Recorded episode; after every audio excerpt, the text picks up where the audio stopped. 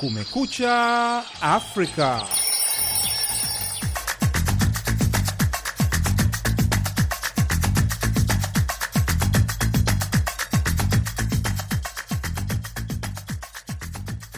Hujambo mpenzi msikilizaji, popote unapotusikiliza. Hii ni Kumekucha Afrika kutoka idhaa ya Kiswahili ya Sauti ya Amerika, Washington DC. Karibu katika matangazo ya leo Ijumaa, tarehe 20 Januari mwaka 2023. Jina langu ni Patrick Nduimana na mimi ni Idi Ligongo. Tunasikika kupitia redio zetu shirika kote Afrika Mashariki na Maziwa Makuu, ikiwemo Redio Mbeya Highlands FM, Nuru FM Iringa, Redio Malaika Lubumbashi, Redio Soleil Butembe DRC, Sayare Redio Eldoreti Kenya, Lulu FM Malindi Kenya na UBC Radio Uganda, pamoja na mtandao wetu wa VOA Swahili.com.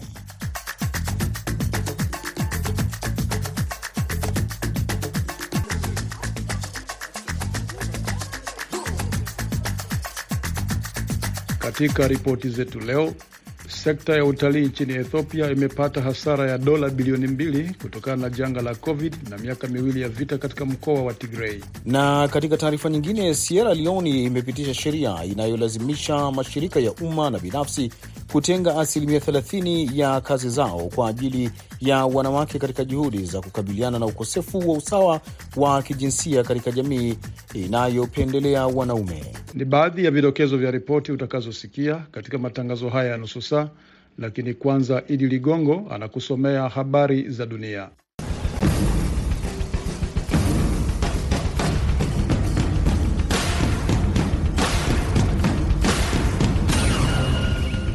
Zifuatazo ni habari za dunia kutoka idhaa ya Kiswahili ya Sauti ya Amerika. Msomaji ni mimi Idi Ligongo. Ukraine Alhamisi imetoa mwito kwa washirika wake wa magharibi kutuma vifaru zaidi kusaidia vikosi vya Ukraine kupambana na Rusia licha ya Ujerumani na Marekani hadi sasa kuonekana kama zinasusia kusambaza vifaa hivyo vya mapigano. Katika taarifa ya pamoja, waziri wa mambo ya nje Dmytro Kuleba na waziri wa ulinzi Oleski Reznikov walitoa shukrani kwa nchi ya hamsini ambazo zimesaidia kuimarisha ulinzi wa Ukraine, lakini walisema jeshi la Rusia lina faida kubwa ya kiasi kwa wanajeshi na silaha za kijeshi. Maafisa hao wa Ukraine walisema moja ya mahitaji ya dharura katika kukabiliana na uvamizi wa Rusia ulioanza takribani mwaka mmoja uliopita ni kuipatia Ukraine magari ya kisasa ya kivita na kuwapa wanajeshi wa Ukraine uwezo bora wa kurusha na kuendesha vifaru vya nchi za magharibi. Wachunguzi wanaamini uvamizi wa wiki iliyopita kwa watu wanaoshukiwa kuwa wanajihadi nchini Burkina Faso ulisababisha kutekwa kwa takribani wanawake 60, wasichana na watoto, mwendesha mashtaka wa eneo alisema Alhamisi. Ripoti za awali zilidokeza kuwa karibu wanawake 50 wamechukuliwa, ilisema taarifa kutoka kwa mwendesha mashtaka wa mkoa wa kaskazini wa Jibo isouf Odriago. Lakini polisi sasa wanaamini kuwa wasichana na watoto wachanga walikuwa ni miongoni mwa waliotekwa. Aliongeza kusema wakati akitangaza kufunguliwa kwa uchunguzi mpya siku ya Jumatano, vuguvugu la haki za binadamu la Burkina Faso lilisema limeandaa orodha isiyo kamili ya wanawake 61 ambao walidai kutekwa, ambayo ilijumuisha takriban 26 ambao walikuwa na umri wa chini ya miaka kumi na minane.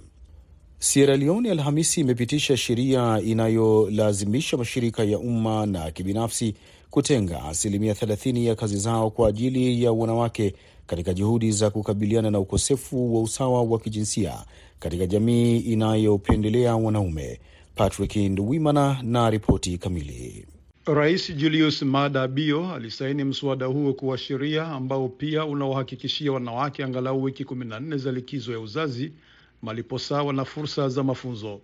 Bio amesema sheria hiyo itashughulikia ipasavyo ukosefu wa usawa wa kijinsia katika nchi hii. Tunapaswa kuhakikisha kuwa inafanya kazi. Lazima tukomeshe tabia ya kutoadhibu ukatili dhidi ya wanawake katika uchaguzi na maisha ya umma na kuwaadhibu watu wote na mashirika yanayopatikana na hatia ya ukatili kama huo, aliongeza. Wanawake nchini Sierra Leone wanakabiliwa na ubaguzi wa kimfumo na kulingana na shirika la kutetea haki za binadamu Human Rights Watch, imekuwa ni jambo la kawaida kuwafuta kazi wanawake kama watapata ujauzito. Wanawake wengi na wasichana wanakabiliwa pia na viwango vya juu vya ukatili wa kingono kutokana hasa na tabia ya kutumia ubakaji kama silaha wakati wa vita vya wenyewe kwa wenyewe vya mwaka 1991 hadi 2002. Sheria hiyo mpya inalenga pia kuboresha mfumo wa kutoa mikopo kwa wanawake katika nchi ambapo wamekuwa hawapati kabisa mikopo. Unaendelea kusikiliza habari hizi za dunia kutoka idhaa ya Kiswahili ya Sauti ya Amerika ikitangaza kutoka Washington DC. Umoja wa Ulaya utaongeza watu binafsi 37 katika orodha ya vikwazo vyake dhidi ya Iran Jumatatu. Wanadiplomasia wawili wa Ulaya waliliambia shirika la habari la Reuters wakati umoja huo ukifanya kazi ya kuorodhesha taasisi ya walinzi wa mapinduzi ya Teheran IRGC kama shirika la kigaidi. Tutapitisha orodha ya nne ya vikwazo dhidi ya Iran Jumatatu, na tunaamini kwamba tunapaswa kuanza kufanyia kazi ya tano, kuorodhesha IRGC kama shirika la kigaidi, alisema mwanadiplomasia wa Umoja wa Ulaya. IRGC ilianzishwa muda mfupi baada ya mapinduzi ya Kiislamu ya mwaka 1979 ili kulinda mfumo wa utawala wa kishia na kukabiliana na majukumu ya vikosi vya kawaida vya kijeshi. Ina wastani wa maafisa laki moja na ishirini na tano elfu wakiwa katika vikosi vya jeshi vya wanamaji na anga. Na serikali ya kaskazini magharibi mwa Pakistan Alhamisi imesema wanamgambo wamefanya shambulizi la bunduki na bomu kwenye kituo cha polisi na kuwaua wanajeshi watatu wa kikosi cha usalama. Kundi lililopigwa marufuku la Tehrik il Taiba Taliban Pakistan linalojulikana kama Taliban kwa Pakistan lilidai kuhusika na shambulizi hilo baya la usiku katika wilaya ya Khabar inayopakana na Afghanistan. Mkuu wa polisi wa wilaya Imran Khan aliwaambia wanahabari kwamba takriban wanamgambo wanne waliokuwa na silaha nzito, ikiwa ni pamoja na mshambuliaji wa kujitoa muhanga walivamia majengo kwa kile alichosema ni kuwa ni mashambulizi yaliyoratibiwa na kuwasababisha hasara. TTP ilidai katika taarifa yake kwamba mshambuliaji pekee wa kujitoa muhanga ndiye aliyehusika na uvamizi katika kituo cha polisi.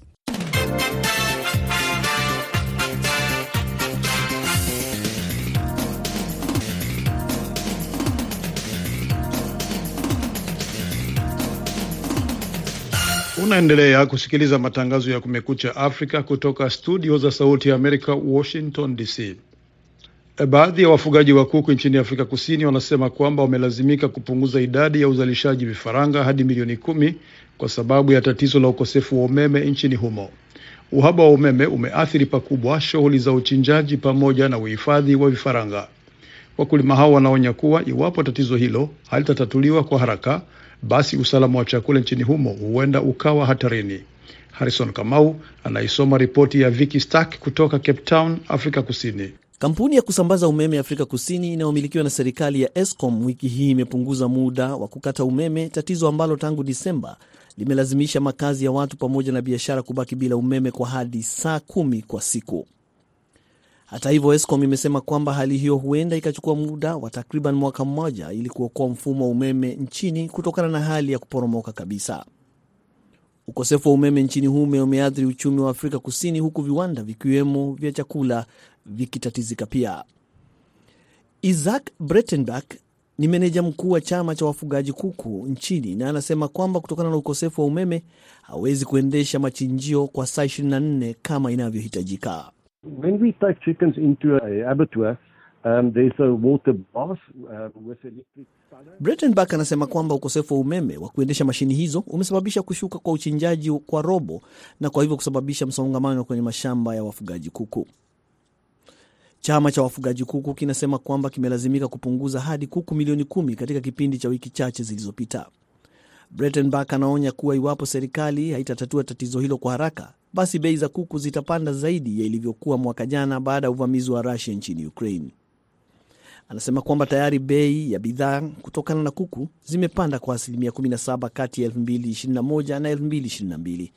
Anasema pia hali iliyoko huenda ikaathiri uzalishaji wa kuku nchini pamoja na ukosefu wa ajira ambao tayari uko kwenye asilimia 33. Theo Boshoff, mkurugenzi mkuu wa idara ya biashara ya kilimo nchini, anasema kwamba sekta yote ya chakula imeathiriwa na uhaba wa umeme. Amesema kwamba wanafanya utafiti ili kutathmini gharama ya ukulima nchini Afrika Kusini. Ameongeza kusema kwamba Januari 13 wakulima walifanya kikao na waziri wa kilimo Dhoko Dizila ili kuzungumzia tatizo la umeme. Boshoff amesema kwamba kwenye kikao hicho walikubaliana kuunda jopo kazi linalotarajiwa kutoa ripoti yake wiki ijayo. Mifumo ya umeme ya Afrika Kusini iliyozeeka imelazimisha kupimwa kwa umeme tangu 2008 huku kukiwa na tetesi za ufisadi kwenye kampuni ya Eskom inayomilikiwa na serikali. Tatizo hilo limeongezeka zaidi katika kipindi cha miaka miwili iliyopita na kulazimisha Eskom kukata huduma za umeme kwa zaidi ya watu au siku 200 mwaka uliopita.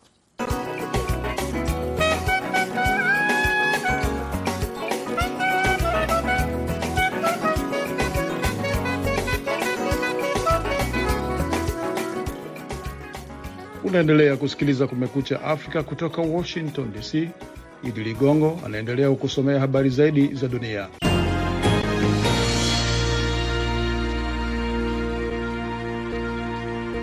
Waziri wa mambo ya nje wa Ireland Alhamisi amesema serikali inafanya kila iwezalo kuhakikisha kuwa raia wa asili ya Ufaransa na Ireland anayeshikiliwa Iran anaachiliwa baada ya familia yake kuitaka Dublin kuongeza juhudi za mazungumzo kwa sababu ya wasiwasi wa afya yake kufuatia mgomo wa kula. Michael Martin aliuambia mkutano wa wanahabari huko Dublin kueleza watafanya kila wawezalo kusaidia kumwachilia Bernard Fallon ambaye ni mshauri wa masuala ya usafiri mwenye umri wa miaka 64 anayeishi jijini Paris. Fallon ni mmoja wa raia saba wa Ufaransa wanaoshikiliwa na Iran ambaye alikamatwa mwezi Oktoba alipokuwa akisafiri nchini humo kufuatia maandamano ya hivi karibuni ya kupinga serikali. Na mkurugenzi wa idara ya upelelezi ya Marekani FBI Christopher Wray Alhamisi amesema kwamba ana mashaka makubwa na programu ya kijasusi ya serikali ya China, akisisitiza kwamba haijatengenezwa kwa kufuata utawala wa sheria. Akizungumza wakati wa kikao katika kongamano la kiuchumi la dunia huko Davos, Uswisi, Warea alisema matarajio ya Beijing ya teknolojia ya kuendesha mambo maarufu kama AI ilitengenezwa kwa misingi mikubwa ya wizi wa ubunifu wa teknolojia na uchukuliwaji wa taarifa nyeti pamoja na unyanyasaji ndani na nje ya nchi. Alisema kuwa bila kudhibitiwa, China inaweza kutumia maendeleo ya kijasusi kuendeleza shughuli zake za udukuzi, wizi wa haki miliki na ubunifu, pamoja na ukandamizaji wa wapinzani ndani na nje ya nchi pamoja na kwingineko.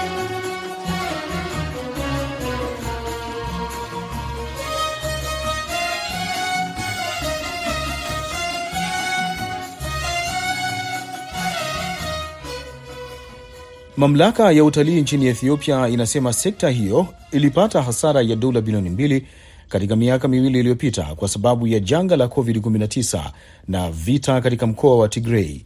Wakati makubaliano ya amani ya mwezi Novemba yanaendelea kutekelezwa, wizara ya utalii inaongeza juhudi za kufufua utalii. Tamasha la Epifani la Ethiopia linalojulikana kama Timkai kwa lugha ya Amharic linatarajiwa kuvutia maelfu ya Wakristo wiki hii. Maya Masikiro anaripoti kutoka mjini Addis Ababa na Patrick Nduwimana anaisoma ripoti yake.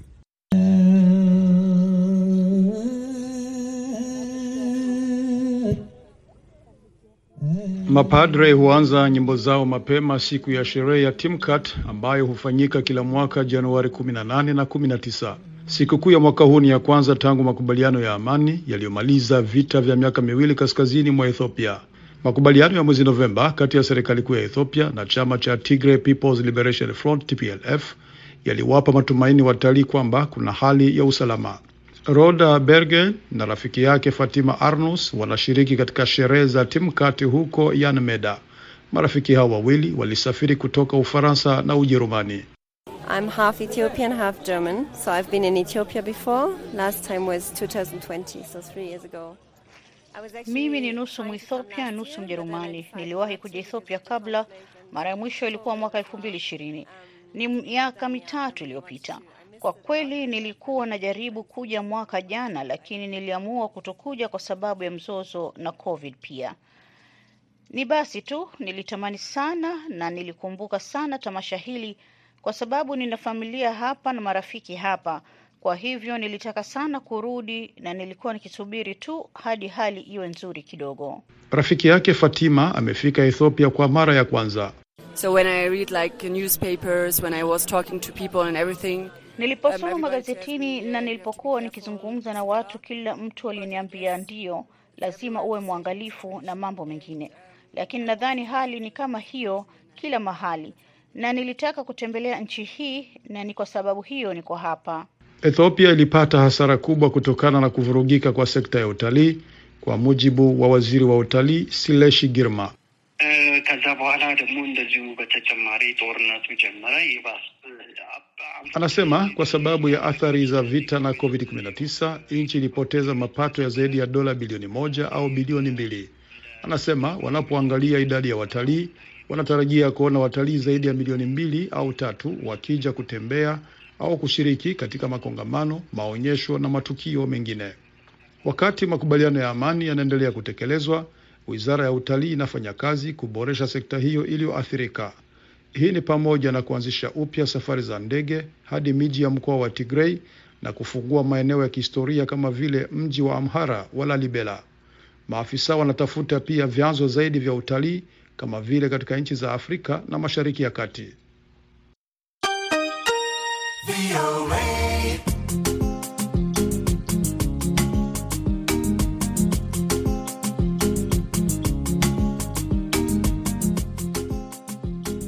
Hii unasikiliza ni Kumekucha Afrika. Uhasama unaotokana na vyama vya siasa vinavyotumia ushawishi wa mitandao ya kijamii kujinufaisha dhidi ya wapinzani wenzao umechukua mwelekeo hatari ambao unaweza kuwa na athari mbaya katika uchaguzi mkuu uliopangwa kufanyika mwezi Februari. Hivi karibuni maafisa wa chama tawala cha All Progressive Congress na wale wa chama kikuu cha upinzani cha Peoples Democratic wamekuwa wakishutumiana kuhusu wagombea wao wa urais kwa ufisadi kwa kutumia ripoti iliyowekwa kwenye mitandao ya kijamii.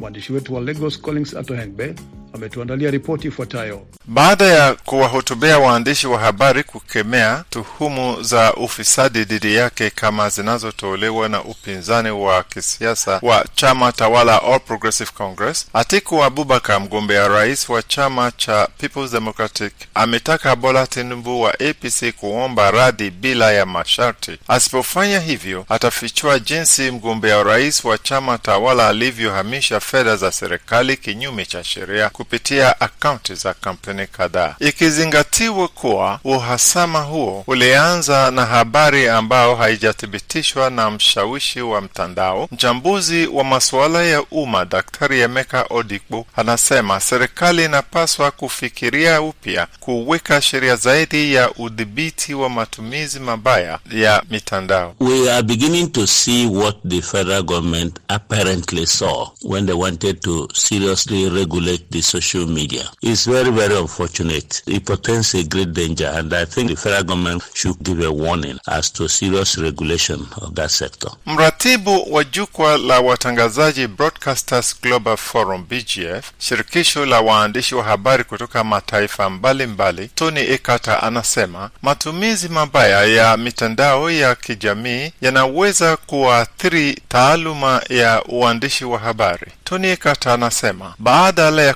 kutumia mitandao kushambuliana na kutangaza habari zisizo za kweli, inapaswa itumike kukuuza amani na kuelimisha umma, na katika hali ya Nigeria hivi sasa, kwa elimu ya umma juu ya uchaguzi. Well, what we are seeing is absolutely shameful and reprehensible. You are using it to attack personalities, not to discuss issues. It is absolutely disgusting, and we believe that the regulators of the media space should do something about it before it gets out of hand. Watu mashuhuri nchini Nigeria wamelaani matumizi mabaya ya mitandao tangu mabishano makali baina ya wagombea urais wa vyama viwili vikuu nchini humo. Wagombea katika uchaguzi wa mwezi ujao wanatakiwa kutumia mitandao kuwaambia wananchi kuhusu mipango yao ya kuendeleza taifa na sio kutumia vyombo vya habari kuharibu sifa za wakabili wao katika uchaguzi.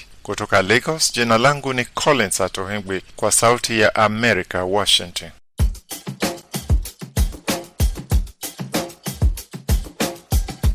VOA Mitaani.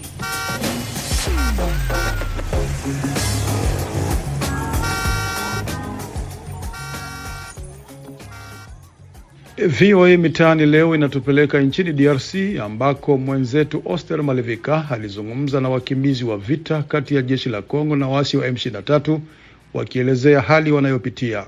Wakimbizi hao ni kutoka maeneo mbalimbali ya mji wa Goma na Nyiragongo. Tuwasikilize. Kweli tatizo ambayo inatokana na vita vya M23 ni matatizo ni mengi sana, sababu kwanza mimi mwenyewe ni mwalimu, nimekimbia maeneo yangu toka Ruchuru, tumeacha wanafunzi tumeacha walimu wenzetu ambao walishindwa jinsi ya kukimbia, na sasa hivi imekuwa miezi mitatu masomo hayapo.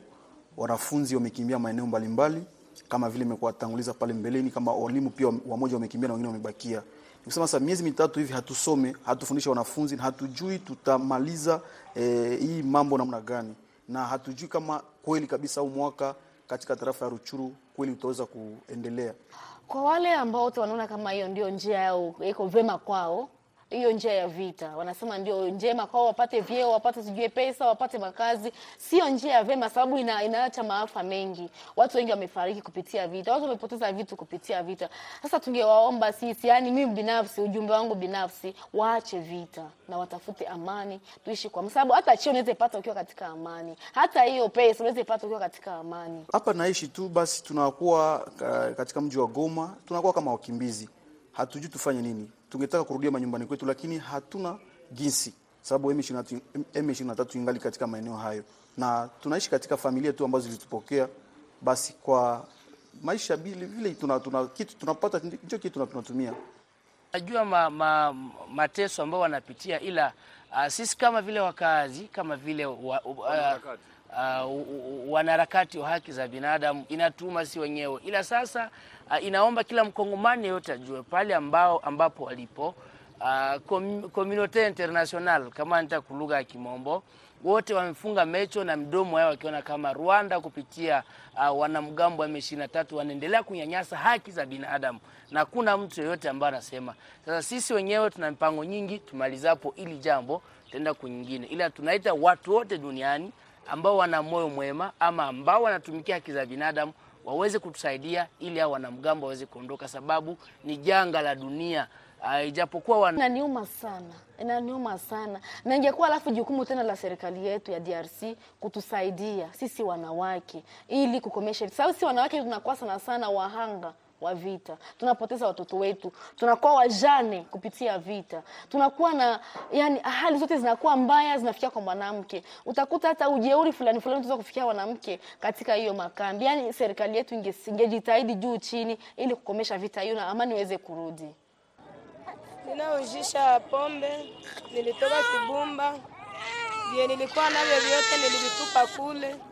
Kufika hapa nikiujisha Himangwehe nilikimbianaka sa niliujisha yote nikirangura kabido kamandale na kakarigazoki.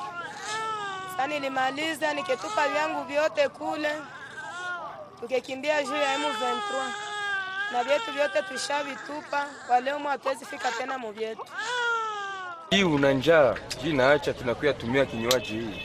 Sasa itawasaidia nini? Itatusaidia kusipokuwa na mawazo mingi mm. Inatusaidia kidogo juu tupate taka nguvu ya kutembea. Na nyinyi wakimbizi, ndio hali ya kimaisha ikoje hapa katika kambi? Hapa tunateseka mbaya sana, hatupate kitu, njaa tu nje natuua. Maisha yenye tunaishi ni maisha ya mubaya juu depuis tufikie huku kuko banapokeaka kuko na benye bapokeaka nye depu nifikie ku hatuyapokeaka tuko ba mingi sana.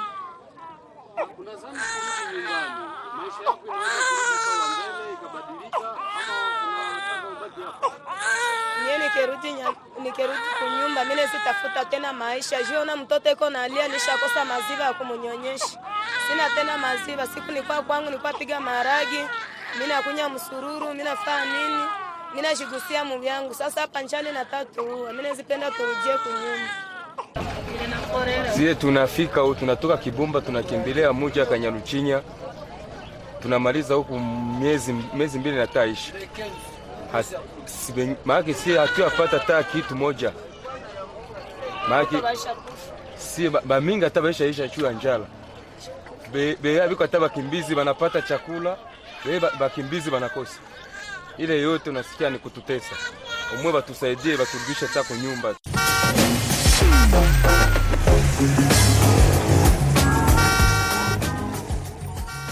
Unasikiliza matangazo ya Kumekucha Afrika kutoka idhaa ya Kiswahili ya Sauti Amerika. Matangazo haya yanasikika kupitia redio zetu shirika kote eneo zima la Afrika Mashariki na Maziwa Makuu na kwenye mtandao wetu wa www voa swahili.com. Pata mara moja burudani ya muziki.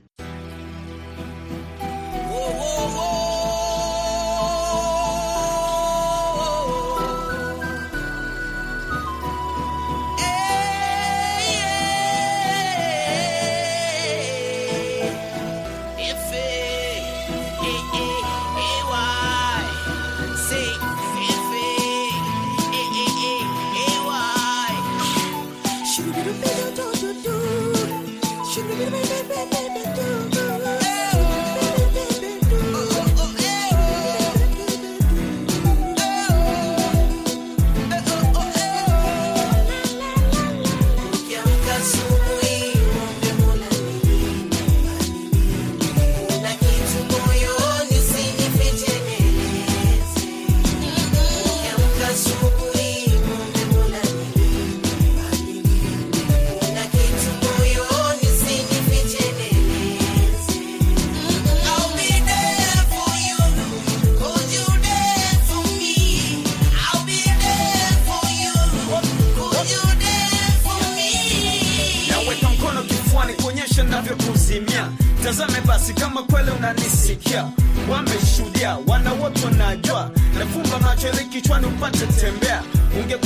Pipi meno, sivyotosheka nawe.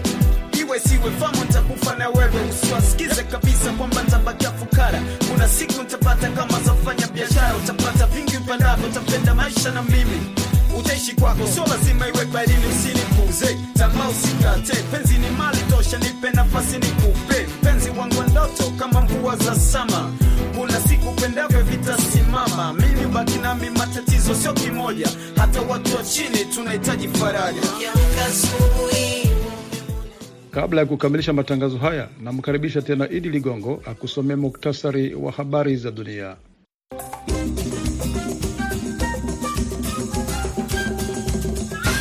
Ukraine Alhamisi imetoa mwito kwa washirika wake wa magharibi kutuma vifaru zaidi kusaidia vikosi vya Ukraine kupambana na Rusia licha ya Ujerumani na Marekani hadi sasa kuonekana kama zinasusia kusambaa vifaa hivyo vya mapigano.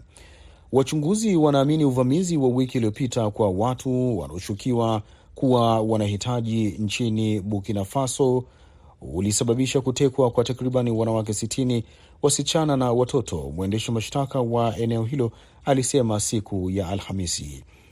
Umoja wa Ulaya utaongeza watu binafsi 37 katika orodha ya vikwazo vyake dhidi ya Iran Jumatatu. Wanadiplomasia wawili wa Ulaya waliambia shirika la habari la Reuters wakati umoja huo ukifanya kazi ya kuorodhesha taasisi ya walinzi wa mapinduzi ya Tehran IRGC kama shirika la kigaidi.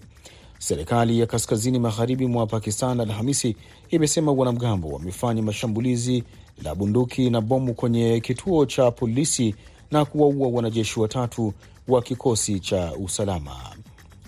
Na waziri wa mambo ya nje wa Ireland Alhamisi amesema serikali inafanya kila iwezalo kuhakikisha kuwa raia wa asili ya Ufaransa na Ireland anayeshikiliwa Iran anaachiliwa baada ya familia yake kuitaka Dublin kuongeza juhudi za mazungumzo kwa sababu ya wasiwasi wa afya yake kufuatia mgomo wa kula. Matangazo ya alfajiri kutoka idhaa ya Kiswahili ya Sauti ya Amerika yanaka